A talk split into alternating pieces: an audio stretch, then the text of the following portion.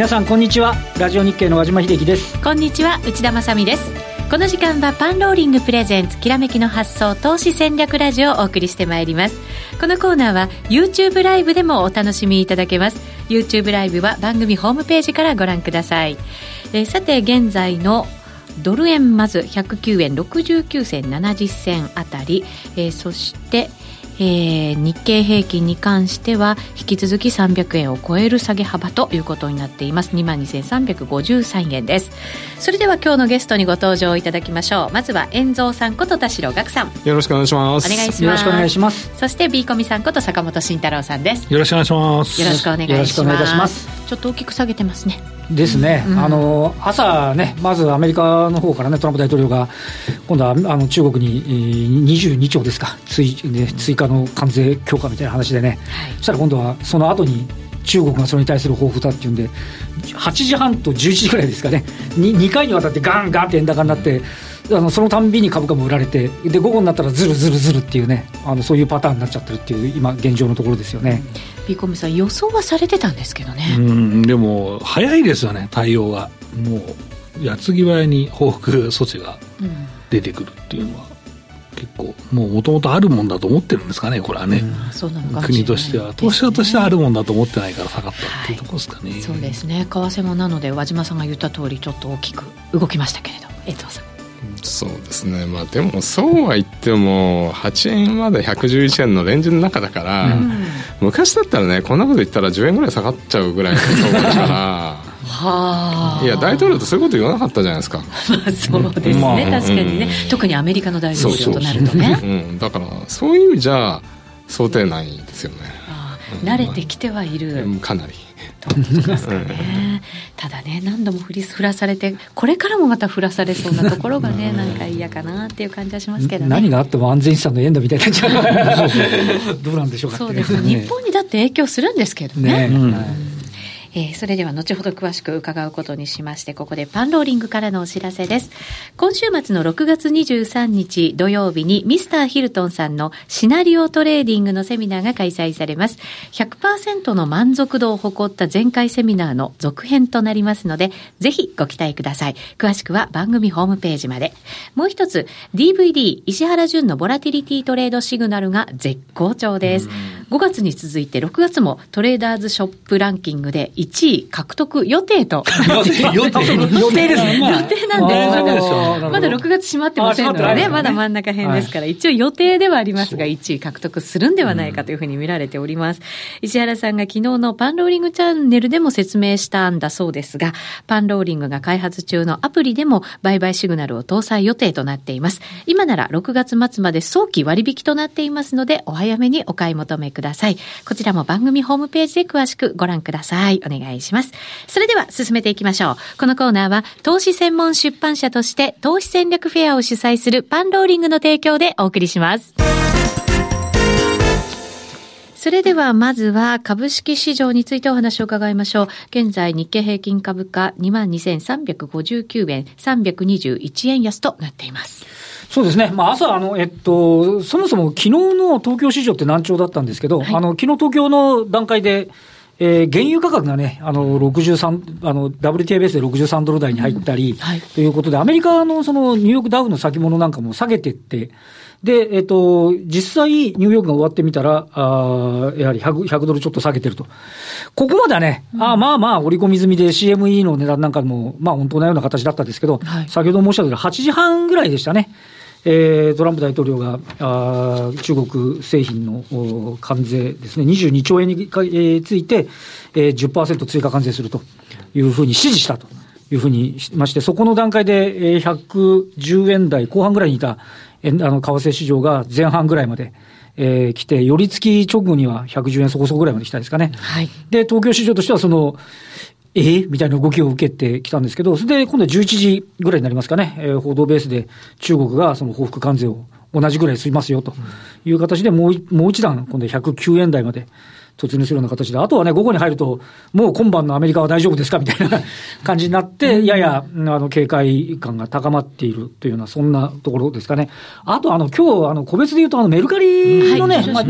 注目されてたところですけど、5000円、まあ、これも市場の大体想定ぐらいなところで寄ってきて、で、その後、あの、ストップ高まで、6000円まで買われて、えっと、今現在が5200、5300円前後。はい。ということで、えっと、時価総額も、7100億ぐらいあるんですよね。そうですよね。もうミクシー軽く抜いて。でも全然ぶっちぎりですよ、もう。もうず抜けて1位っていう形で、なんか、あれですよね、あ。の坂本さんなんかメルカリに楽しいものを出品されてるっていう。そうそうそう、メルカリストップ高になった理由は、まずはまあ、その MSCI の組み入れが早期になるっていう。はい。で、これは時価総額が7500億ぐらいとは言われていて、株価が大体5500円ぐらいがターゲットで、そこになるともう先にも MSCI 室に入るんで、買い事情があると、い。うことで買いが買いを呼んだっていう形になって。フィッツェも来るかもしれませんよね、そうそうなんですよ。で、行っちゃったんですけど、そこからやっぱり地合いも悪いんで、リグ売り等々が出てきて、でその後、あの、まあ、今現状で、えー、5000、6000まで行って5260円ぐらいに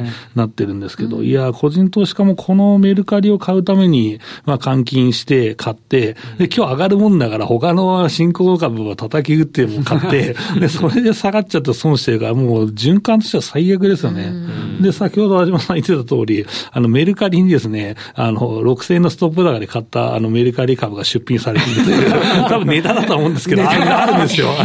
ネタ としても面白いですね。そうそうそう。ややるなっていう感じだね。ネタとしてはめちゃくちゃ面白いことが、はい。残ってるんですか？結構メルカリネタ出品はあるんですけど、あの、今日はもうすごいレベル高いなと思って見てましたけどね。高いですよね。それ受けますよね、投資家見たら、ね。そうそう、受けます、受けます。確かに。なるほど。そういう話題もありとしてくれるんでしょうかと書いてあるんですけど。交渉次第でみたいな感じですか？微妙なね、初値で買った人はとりあえず一回転聞いたのっていうのと、逆にね、あの、上まで行っちゃったんで、しこり感っていうのも出てきてるっていうのはね、ちょっとありますよね。そうですね。そうなると、ここから IPO ラッシュになるわけですけど、明日からね、ね、どんなふうにこう、見ていけばいいのかなと思うんですけど、いい銘柄もね、もちろんたくさんあると思うんですけど。ちょっと小ぶりなのが来るんで、また値を飛ばすようなね、パターンっていうのはあるかもしれませんけれども。はい。はいなかなかその辺が活性剤になってくれたりとかしないですかね。そうですね。うん、いや、でも、うん、やっぱり新興株はある程度、うん、売りがこなれないともう厳しいし、今日のメルカリで回転っていうわけにも逆回転になっちゃってますからね。そうですね。厳しいなと思いますけどね。はい、わかりました。それではこの後さらに詳しく伺っていきます。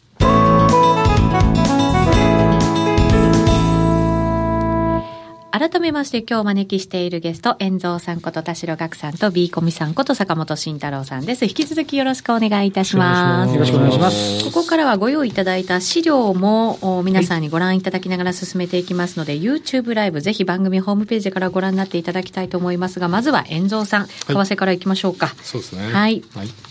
えー、現在ドル円が109円69、70あたりということになっています。うん、はい。はい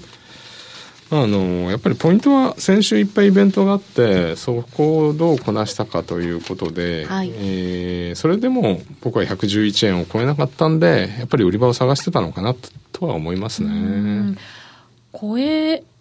なきゃダメだったですかね材料のその結果的には。うん、どっちとも取れるんですけど、えー、結局利上げして、えーと、アメリカが。はい、ドットチャートで4回かもしれないっていうことが出てきて、なおかつ結構、まあ、強気のこう経済予測が出てきてるわけじゃないですか。はい、で、あれでもし超えられないのであれば、やっぱりドルは重いなと。うん、まあ、一方で、あの、超えられない理由っていうのもあったんですけど、あの、パウエルさんそんなにタカ派的ではなかったし、その長期のえっ、ー、と、金利予想が大体2.75から3%なんですね。ってことは、長期的にはやっぱり3%ぐらいの金、うん、FF 金利がいいということは、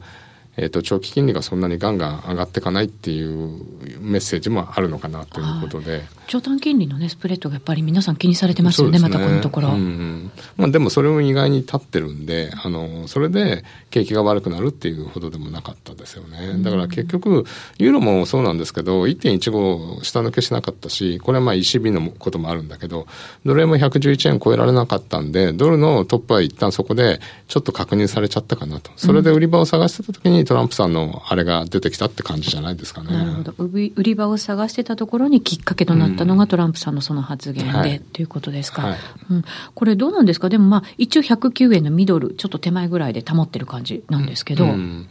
で、まあ、この問題って、その貿易の問題っても、もっと結構日本はあれですけど、カナダとかも罵り合いになってるし、結構大変で、カナダはもう売られてるんですよ、カナダドルも。はい、そうでしたね。はい。これ10月っていうか11月の選挙まで絶対続くんで、うん、えっと、この問題に関してはあまり甘く見ない方がいいっていうことと、とは言っても、108円と111円でしょ？で、坂本さんともよく話してるんだけど、うん。今年の、えー、単価のまだ想定為替レートって108円とか109円、はい、トヨタに至っては105円。そうですね。交通で100円だったりとかね。100円って増益でしょみたいな感じでしょ？だから、はい、その間にいるうちは、それは、今日は日経平均下がるかもしれないけど、108円、111円にもしいるのであれば、株価がでかく下がることにはなんないんじゃないですか？ただ、この貿易戦争の問題が、これからもまだまだ続くとすれば、うん、これ、やっぱり上値が抑えられてしまって、じわじわ下に行くっていうことも、これ想定しておかなきゃいけないわけですよね。続くし、えっ、ー、と、結構、メキシコとか選挙に突入するんで、多分そこまでで、あの、交渉成立って無理だと思うんですよね。だから、そうすると続くんだけど、トランプさんって本当に、めちゃくちゃにするのって言ったら、まあ、マーケットはまだ落としどころを探探してんじゃないの的な安心感はまだあるんじゃないですかね。まあ、トランプさんもスタンスが大事ですからね。だからそれももうなんかみんなねえだろうと思うぐらいな、その非現実的な数字を出してきてくれた方がよくて、さっきも中国22兆円する、ね、次100兆円するからとか200兆円するぞとか言ったら、ねえだろうみたいになって、あの、案外実は落ち着くかなとか思ってるんですけど。マーケットが真剣に受け取らなくなるようなぐらいの規模で。有権者としては頑張れとか言うときはそれでいいわけですから、そう僕はそうなってほしいんですよ。もともと20兆って言ってたんですよ。あの、まあね、40兆ぐらいのあれを半分に減らすって言ってたし、トランプさん11月に37%まで支持率落ちて、今いくら上がってるんですよね。44%なんですよ。ね。だからやめないでしょ、やっぱり。でもさっき遠藤さんがね、甘く見ない方がいいって言ったから、なんかちょっとドキッとしたんですけど。甘く見ない方がいいっていうのは、ドルがガンガン上がるっていう意味では僕はないと思うんですよ。上がるという、ガンガンはない。だから、まあ、まずは108、111で、こうやってて、まあもしかしたらもう一度105円の方向に行く可能性っていうのはあると思うんですよね。そういう意味では貿易問題が。でも、やっぱり、あの、104円、105円超えていく、本当に決裂してもっとひどいことになったらあり得るんですけど、そこまではいかないと思うんで。アメリカだってそれは望まないわけですよね。そうですね。本当だよね。うんだから甘く見ないでっていうのは僕はドル高にはならないと思うんですよね、そんなに。で、企業業績がものすごい大きな減益になるほどまでいかないだろうっていうこと。でこの状態でいれば、株価的には108円、111円って、まあ111円か、あの、110円から落ちてるから、今日は売られてるけど、そんなにまだニュートラルでしょ、この為替のレベルだったら。じゃあ遠藤さんは今のところそんなにすごい深刻に受け止めてるわけでは決してないということそうですね。うん。ですね。ユーロだって1.18超えて、はい、ドル安になるほどユーロが上がっていくとも思えないし。ユーロのあの下落はでもすごい幅でしたよね。そうですね。先週の木曜日。はい。うん中途半端にショートカバーしちゃったから、で、やっぱり、えー、っと、IMM の通貨先物で見ても、ユーロドルまだ9万枚ぐらいロングなんですよね。だいぶ減ったんですけど、ただ、ロングもショートも増えて、えっ、と、ロングがやや減ってるんで、マーケットはやっぱりまだどっち迷ってるような感じはしますよね。うん。なるほど。これ引き続きこの貿易摩擦のあたりを材料にということになりますか？難しいのはね、あの、これ、だから今言ったようにね、ブラフなのかどうなのかって、これ本気でずっとで戦い始めちゃって、貿易自体がシュリンクしちゃって、世界景気がどうなっちゃうのっていうのが一番、ドキドキするパターンですよね。そこ行ったらダメですよね。ねでもこのままいったらそうなっちゃうんじゃないかっていう、なんか心配はありますよね。あります、あります。ねまあ、それがね、アメリカの中間選挙までなのかね。うんその後、本気でまだやるのかね、どうどうなんですかねっていうところですよね。中間選挙までだって、11月ですか、まだまだね、まだね、そこまでブラフしてやってって、結局何もないっていう可能性もあるわけじゃないですか。七今度、米中でいうと7月6日ですかね、そうです、ね、実際やるかどうかっていうのはね、ちょっとそとりあえずはそこを見たいかなっていうところなのかもしれませんけどね。一個一個見ていかなきゃいけないっていうのもね、なんだかもうなんか長い話になりそうで辛いんですけどね。株式市場的にはこの貿易の。いや、でもまあ日本にチャンスがあるって言ってる人はいるかもしれないです。はい、いや、でもそれでもやっぱり。日本にチャンスがあるってどういうことなんですか？いや、だからそのアメリカと中国でやり合うと関税高いからしょうがねえから日本から買うかみたいな、まあ単純な理論なんですけど。そう例えばそうやってても結局化粧品は必要でしょみたいな。そうそうそう。あの一部セクター結構いけちゃうんじゃないのって株価もしっかりしてるんで、そういう声はありますよね。米中だとしたら日本は実は関係なかったら安いのバンバン入れるから、いや、日本特殊じゃねえみたいな人もいるけど、それ、そうにはならないだろう。それは完璧にはね、なかなかちょっときづらいからね。だったらバランス多分取りってみんなから関税もらいますって話になると思うんですけど、でもそれってすぐ決めれるのかっていうと多分そうじゃないと思うし、い。や僕はだからさっきみたいな、そのトランプさんがありえない数字を中国とやり合ってガキの喧嘩じゃねえかっていうのを逆に望んでますけどね。はい遠藤さんのレンジを聞いとかなきゃいけませんね。今週1週間ということで、改めて。はい。まあこれあの、落ちる前に作ったんで、上はもう110の70銭ぐらいで打ち止めと思ってたんで、はい、下は109円までって感じですかね。ああ、もともとじゃあ上はそんなにいかないんだろうっていうのがあってのレンジなんですね。はい、下は下方修正しなくていいですか、これ。大丈夫です。わかりました。石田さんがそう言って呼ばれていくからな。現在が109円68銭ぐらいなのでね。はい。ただ、遠蔵さんのレンジは109円ちょうどから110円70銭ということでいただきました。さあ、それでは B コミさん株の方行きましょうか。はい、個別です。そうですね。はい、個別はまあ先週、先月か。もう月1の出演になっちゃいましたからね。そうなんですよね。うん、先月入れた IK がめちゃくちゃ上がりましたねっていうところで。ドヤからこれはもうドヤでしたね。これいつものすみません、はい、あの、いやらしく前回出演とかいう、あの、矢印を入れなくても分かんだろうというところで入れてないんですけど、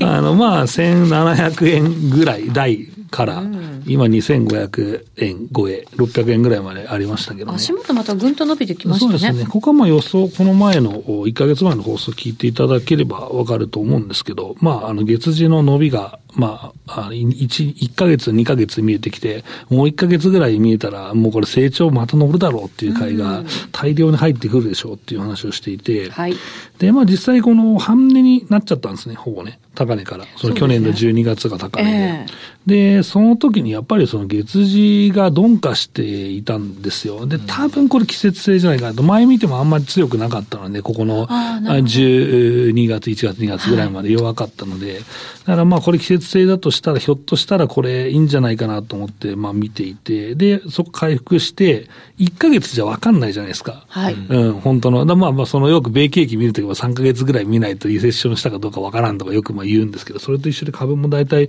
1ヶ月でちょっとね、うん、えー、信頼できないと。で、2ヶ月来て、で、ここで言ったんですよ、僕は。で、3ヶ月見て、やっぱ大丈夫だみたいになって、うん、で、まあ、背景は、ね、化粧品会社もかなり、うん、業績良くて上がってるから、まあ大丈夫じゃないっていうのがあって、うん、まあな、まあ大丈夫じゃないのもいかなくても、まあ事実上がったからいいかなと思ったんですけど、やっぱり良くて、でそこをまあ織り込んで、えー、戻ったというところで再封鎖とい。うことになりましたね、はい、これ季節性があるんだとすれば、うんうん、こう来年以降も同じような動きを繰り返す可能性もありますよね。だからまあそれはそれを見ながらもリグっときゃいいわけで、うん、そうですね。また仕込んだりする、うん、そうそうですね、はい、それもだから長くね株式投資やってる人は一つのヒントとして入れておけばね、またあいいんじゃないかと。まあこのアイデアの引き出しがやっぱり全てですからね、はい、うん、あの、ね、投資家として長く生きていくんだったらやっぱり、えー、株価は歴史を繰り返すと違いを見つけるゲームですというのをずっとしてる言ってるんで、うんはい、まあそれがあ気づけるようなね、引き出しの整理の仕方をしておくというのが、えー、息の長い投資家の基本じゃないかなと思いますけどね。うん、はい、わかりました。2722 IK でした。さあ、それでは、えっ、ー、と、バスケット、イン、はい、アウトの銘柄もいきましょうか。そうですね。アウトからいきましょうか。アウトはね、中村長江はもういいかなと思っていて、まあこれ僕入れたのはまあ1000、2000円台、2000円台の頃なので、今より全然高い頃なんですけど、はい、あの、まあ、そうですね。あの、ダイヤモンドワイヤーの部分の技術をやっぱり中国勢、韓国勢キャッチアップしてきてますので、でそこでやっぱりそのですね、え、ライバルがやっぱ20社、30社あると、まあ、これから作るところも含めてあるという話なんで、やっぱり価格競争は勝てないよねと。厳しくなりますね。で、直近にやっぱりその医療関係の IR が出てたんですけど、それでもやっぱり上に行ききれないということは、そこを成長の柱として、その、考えることっていうのは、まあ、投資家としてはやっぱり難しいよね。やっぱり本業の部分がある程度戻らないと厳しいよねっていうところで、まあ、ここでいいかなっていうところで外そうかな。お疲れ様でしたっていう感じで すね。どっちかというと。うんはい、確かに株価的にはこう1年ぐらい前の水準ぐらいまで今落ち込んじゃってるんですよね。で、何回もこれね、7000円と1000円とみたいな感じで、ボラティティめちゃくちゃ激しいんで、まあでもそういう。期待と失望ですよね。そうそうそうそう。繰り返して。これはね、本当にいい勉強になったんじゃないかなと思います。やっぱりその、えー、微妙に会社の修行が傾いて、もう一回復活して、やっぱりダメでしたっていうのは、やっぱりこの、えー、市況関係、えー、とか、まあこういうその半導体とか、えー、あとは、機械とか、やっぱこういう動きしやすいので、まあいい勉強強になったのかなと思うし、まあ、僕はもともとそういう目で見てて、いや、この株7000円だったんだろうと、もう1000円じゃねえかっていう話はずっとしてたんですけど、まあ、その後の戻りはまああっぱれっていう形だったんですけどね、やはり、うん、なかなか期待を、投資家の期待のところまではね、えー、まあ、収益が伸びなかったというところですかね。うん、今後どうなんですかね、この7000円台ぐらいまでこう戻した時の期待感みたいなものって、うん、やっぱり価格競争に巻き込まれることを考えると、戻りづらくなりますかね？ここはだから多分新しい材料なんだと思いますよ。うん、だから新しいものが、だからその医療もまあ一つの柱としてワークするかもしれないし、で、もう一つなんか出るとかね。はい、そうするともう日本柱ですとかになると、やっぱり結構期待が高まったりするので、で、ここはまあ IR は積極的です。毎回あの社長が説明会のね、動画とか流してますんで、まあそれを見ながら濃淡を見てですね、うん、えー、今いいのかな、悪いのかなというのをですね、えー、見ていただければいいんじゃないかなと思います。はい。よくビーコミさん言うのが、その材料が一つだけじゃなくて、合わせ技でないとダメなんだよね。そうですね。複合するとやっぱり強いし、こんな一方通行の動きにはならないと思いますね。はい、そうですね。それを見ていかなきゃいけないという時期に入ってきてるようですね。はい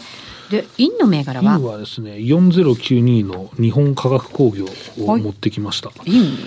まあ、これもともとね、ちょっと指定っぽい株として認識してる方もいるかなと思うんですけど、まあ、でも化学メーカー、化学セクターやっぱいいんですよね、収益が。まあ、それはやっぱ原料安があって、まあ、中堅から大きいとこまで結構いい利益率出していて、いや、化学ってもうちょっと PR と切り上がってもいいんじゃないかなとか思うぐらいやっぱいいんですけど。結構分かりづらいんですかね。うん、そう、分かりづらいし、ね、あとはやっぱ規模が小さいのがやっぱ外国人嫌がるんじゃないですかね。結構、あの、日本とかまあ、数千億の化学企業がボコボコボコがありますから、うん、やっぱ規模の勝負になって、ってると思うんですよね、グローバルに見ると。でもその中でその一つ二つの製品が超強いみたいな感じで屋台骨になってる会社いるし、まあ、やっぱりそのプラントを作ったりするのはすごく設備投資がかかるので、やっぱりなかなか新しいところがあの小さいシェアのところを新新規参入しようっていうのは大手はなかなかやりづらいんですよ。なるほど。だから日本の化学メーカーっていうのはその数千億ので世界で合してるっていうことができるっていうことなんですよね。うん。だからこれは、だからまあ日本の特有、まあ海外にもありますけど、そのぐらいの規模、日本はかなり多い方だと思います。時価総額比に比べると。まあ、そんな感じで、その強い、ある部分に強い化学メーカーっていうのが生き残ってるっていうのが日本の現状なんですけど、はい、まあ、そんな中で、まあ、EV 皆さん好きですよねっていうところで、まあ、EV と、あとは、そうですね、電池、その中の電池ですね、まあ、ここも積極材、まあ、作っているというところと、あと、最近、セラミック材料がですね、結構需給が逼迫しているというのが、はい、ありまして、セラミック材料、うん、うん、結構 IoT とかいろんなものに、使うんですよね。全体でいろんな使うんですよね。ね、うん、いろんなものが、だから本当、日本の企業、強いところがね、出てきてますよね。うん、だから、ちょっとまあ、株価が押したっていうのもあるし、で、業績はまあ、ずっと堅調なので、まあ、あの、もうちょっとね、えー、評価する人が出てくるかなと思うんで、入れてみようかなという、うん、またちょっとこれ、市況に振らされる部分もありますので、まあ、ゆっくり見ながらね、えー、まあ、すぐ抜くかもしれないですけど、一応見ていきたいなと思いますと。うん、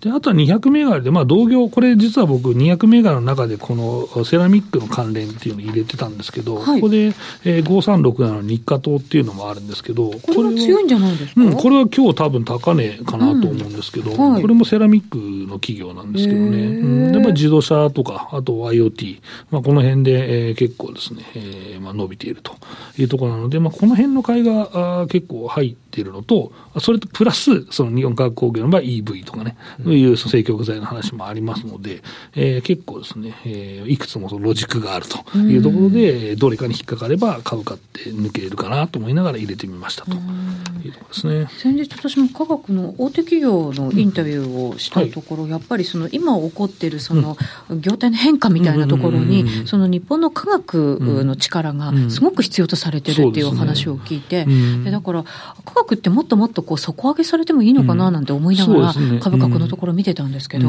ニッチなシェアをやっぱ取っててでそれが2本3本っていうようになると結構いいかなっていうのはありますね、はい、和島さん科学どんなふうに見てます？あのやっぱり今のあれだそうですけど部材とか、あの素材とか、はい、あの結構あのあのなんていうんですか、ね、今までだったらあのそれこそあのこれみんな大体似てる流れなんですけど PC とスマホだけだったのがそうじゃなくて IoT があって車載があってみたいな話でマーケットがでかくなってるところがあるんで、はい、そうしたところはねやっぱりあのニーズ非常に強くてでそこはやっぱり結構あの日本の企業強かったりするんで、うん、このあたりはねちょっと注目じゃないかと思いますよね。はい引き続き価格のあたり注目ですが今日はあビーコミさんから日本科学工業インの銘柄でというふうにいただきました。バスケットの中にね、うん、そのあのよ同じようなまあえー、同業のところも入ってるということですから。それを、はい、あの1ユニットとして、はい、同じような5銘柄ぐらい入れておくんですよ、うん、それからどれ入れ20にしようかなっていうそうかそうか。同業のところからじゃあ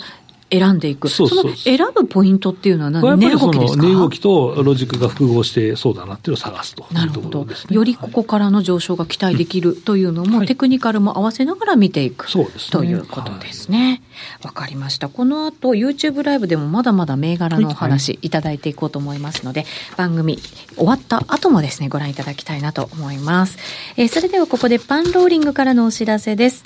トレードステーション1万人突破記念セミナーといたしまして、7月22日日曜日に番組レギュラーである B コミ参加と坂本慎太郎さん、そして石原淳さん、えー、加えて累計30億円を稼いだ証券ディーラーのユージさんのセミナーが開催されるということです。B コミさん、うん、出られるんですね？そうです。今度は西山先生と、はい、うん、共演。共演で石原先生が楽しみにしてます。おそうですか。ユージさんというのもとても有名な方らしいですね。そう、業界では結構、はい、有名ですけどね。はい。もう一時期はもう伝説のディーラーと言われてた。うんそうですか。お金使ってなかったら今頃大金持ちのままだと思うんですけど、その後、その後どうなんでしょうかっていう。よくわかんないですけど。前島さんは結構仲いいのかなと思います。もしかしたらそんな裏話も飛び出しちゃうかもしれないセミナーになりそうですからね。ぜひぜひ多くの方に足を運んでいただきたいと思いますが、すでにもう400名以上の方がですね、お申し込みくださってるんだそうです。はい、いいです絶対面白いですよ。そうですね。面白いと思いますね。原因もありますので、全員の方が入れるかどうかというのはちょっと難しいかもしれないんですが、ぜひお申し込みいただきたいと思います。詳しくは番組ホームページでご覧になってください。もう一つ、投資戦略フェアエキスポ 2018in 大阪が11月3日に開催されることが決まりました。11月3日に開催されるんですか？そうなんです。そうなんですか。和田さん、今それメモってましたここで知ったよみたいな。そんな感じですよね。じゃあ11月3日開けておかなきゃいけないわけですね。そうですね。ありがとうございます。そうなんです。昨年は3000名以上の方にお越しいただきました、この人気の投資戦略フェアなんですが、再び大阪で開催されます。前回はですね、24名もの、えー、登壇者がいらっしゃったということですが、今年も多分登壇されると思いますのでね。でもまだ僕ら呼ばれてないですから。まだ呼ばれてないんです。体だけ開けとくかみたいな。正式に私もオファー来てないですか私も来てないんですけど、はい。ぜひあの、先生方も、そして番組お聞きの皆さんも予定を空けておいていただきたいなと思います。そうですね。よろしくお願いします。お願いします。こちらも間もなく、えー、応募が始まるんではないかと思いますので、詳細番組ホームページからご覧になっていただきたいと思います。11月3日皆さんとお会いできることを楽しみにしております。まあ、スポンサーに呼ばれるかどうか私たちわからないですけどね。はい、はい。さて、そろそろラジオでの放送はこの辺りで終了ということになります。この後 YouTube ライブで引き続き個別銘柄のお話、えー、どんしどし伺っていきたいと思いますので。あ、そうですか。為替も一段安の今展開になってますね。はい。大引きのデータも入れさせていただこうと思いますので、後ほどまたお聞きいただければと思います。ラジオの前の皆さんとはお別れとなります。このコーナーは投資専門出版社として投資戦略フェアを主催するパンローリングの提供でお送りしました。